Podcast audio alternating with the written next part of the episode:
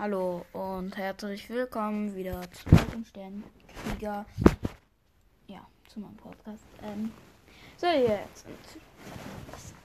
Ähm, heute mit Supertiere 4 sind wir jetzt. Und ich gucke mir gerade das Buch durch und das ist ekelig.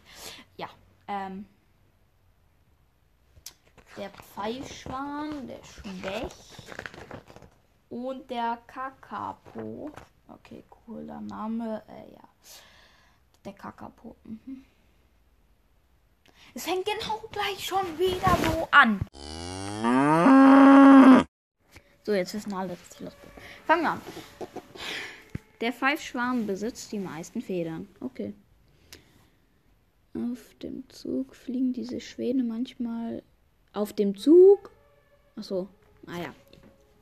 Falls ihr es nicht wisst, sie fliegen ja nach Süden. Zug nach Süden. Ihr versteht mich schon. Egal. Ähm, manchmal in 8 Kilometern Höhe hoch, bla bla bla. Kein Schwan brütet höher im Norden als der Pfeifschwan. Und kein anderer Vogel hat so viele Federn wie er. Das dichte Gefieder wärmt seinen Körper im kalten Klima. Pfeifschwäne brüt, brüten jenseits des Polarkreises, wo die, wo die Sommer sehr kurz sind. Deshalb entwickeln sich bereits die Küken im Ei schneller als andere Vogelküken. Küken. Schon nach drei Monaten können sich können die jungen Pfeifschwäne mit ihren Eltern in den Süden ziehen. Steckbrief.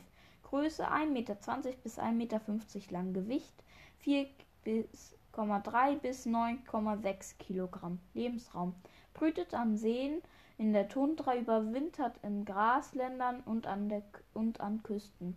Verbreitung Brei, brütet in, den Afrika, in der afrikanischen Tundra, überwintert in Nordamerika, Europa und Asien. Nahrung, Wasserpflanzen und Gräser. Also ein kompletter ähm, Vegetarier oder sogar Veganer, besser gesagt. Lebenserwartung 20 Jahre, Federn im Winter 25.000. Die Schwäne ziehen im Frühjahr, wenn das Eis in der Arktis abtaut, in den Norden. Wenn, sich, wenn sie ihre Jungen großgezogen haben, fliegen sie wieder südwärts, denn die arktischen Winter sind eisig kalt. Temperatur der Umgebung 3 bis 14 Grad Celsius Sommer, 4 bis 10 Grad im Winter. Grad Celsius. Zurückgelegte Strecke 33 bis 140 Kilometer auf dem Zug. 2,1 Meter Flügelspannweite und Flügelspann, Flügelschläge in der Minute sind 120 Stück.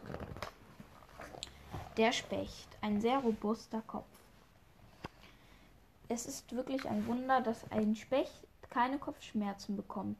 Er verbringt einen Großteil des Tages damit, Löcher in Baumstämme zu hämmern.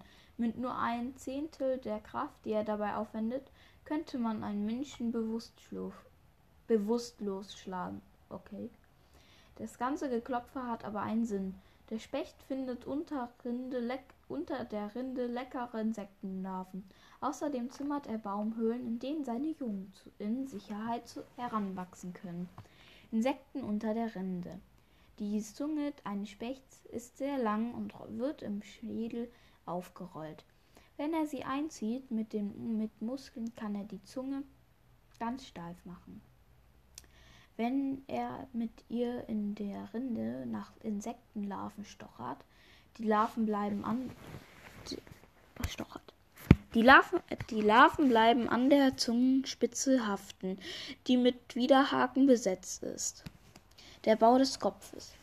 In, der in den Schädelknochen sind kleine Hohlräume. Dadurch wird der Aufprall und das auf das Holz abgedämpft. Das Gehirn sitzt ganz fest im Schädel, so dass es bei Hämmern nicht in Schwingung versetzt wird.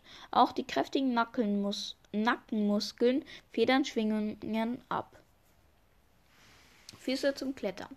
Spechte haben kräftige Füße mit Krallen und können Baumstämme emporklettern klettern. Tut mir leid. Ähm, da.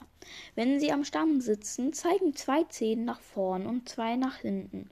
Beim Hämmern spreizen die Vögel eine der hinteren Zehen seitlich ab, so dass sie einen besseren Halt haben. Spechte können sogar Löcher in Beton hämmern.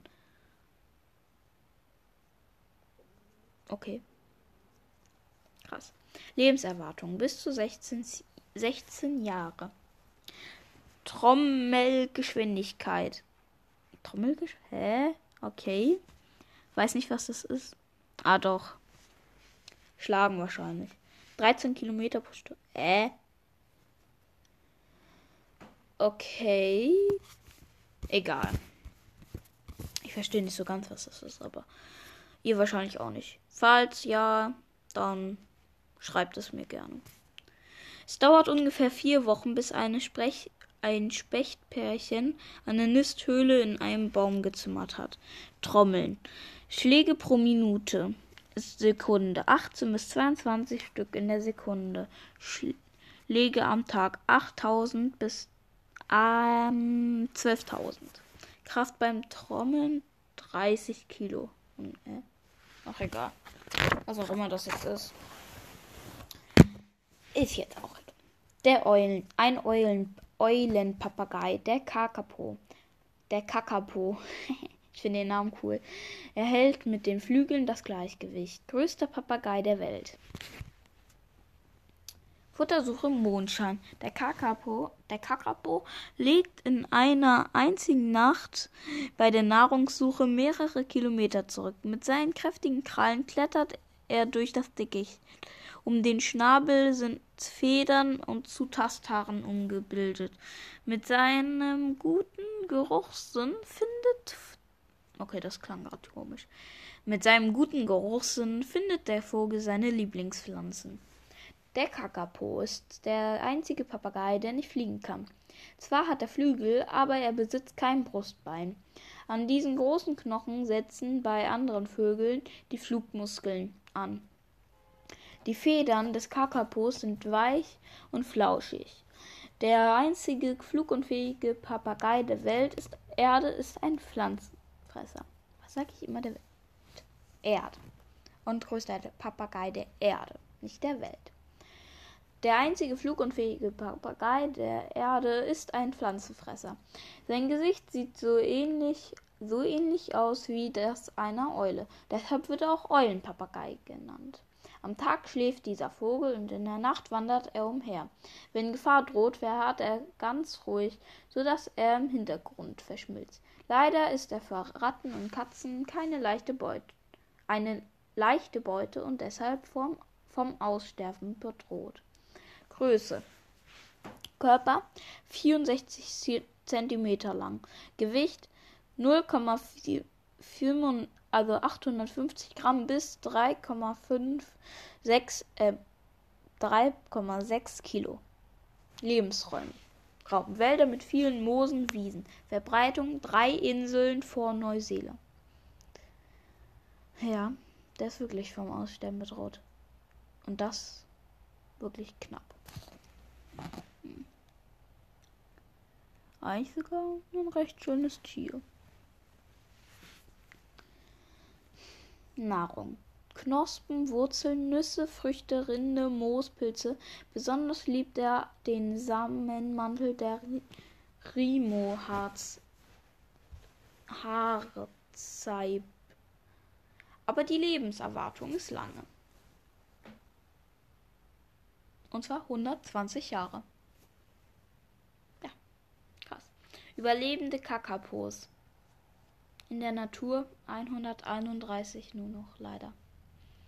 Flügelspannweite 90 cm. Laufgeschwindigkeit 2 km die Stunde. Eier pro Gelege 1 bis 4. Die Männchen locken die Weibchen mit lauten, krächzenden Rufen an. Nach der Paarung kehrt das Weibchen zu seinem Nest in einem Erdbau zurück und zieht die Jungen alleine groß. Ähm, ja, danke fürs Zuhören. Bis zum nächsten Mal und ciao, ciao.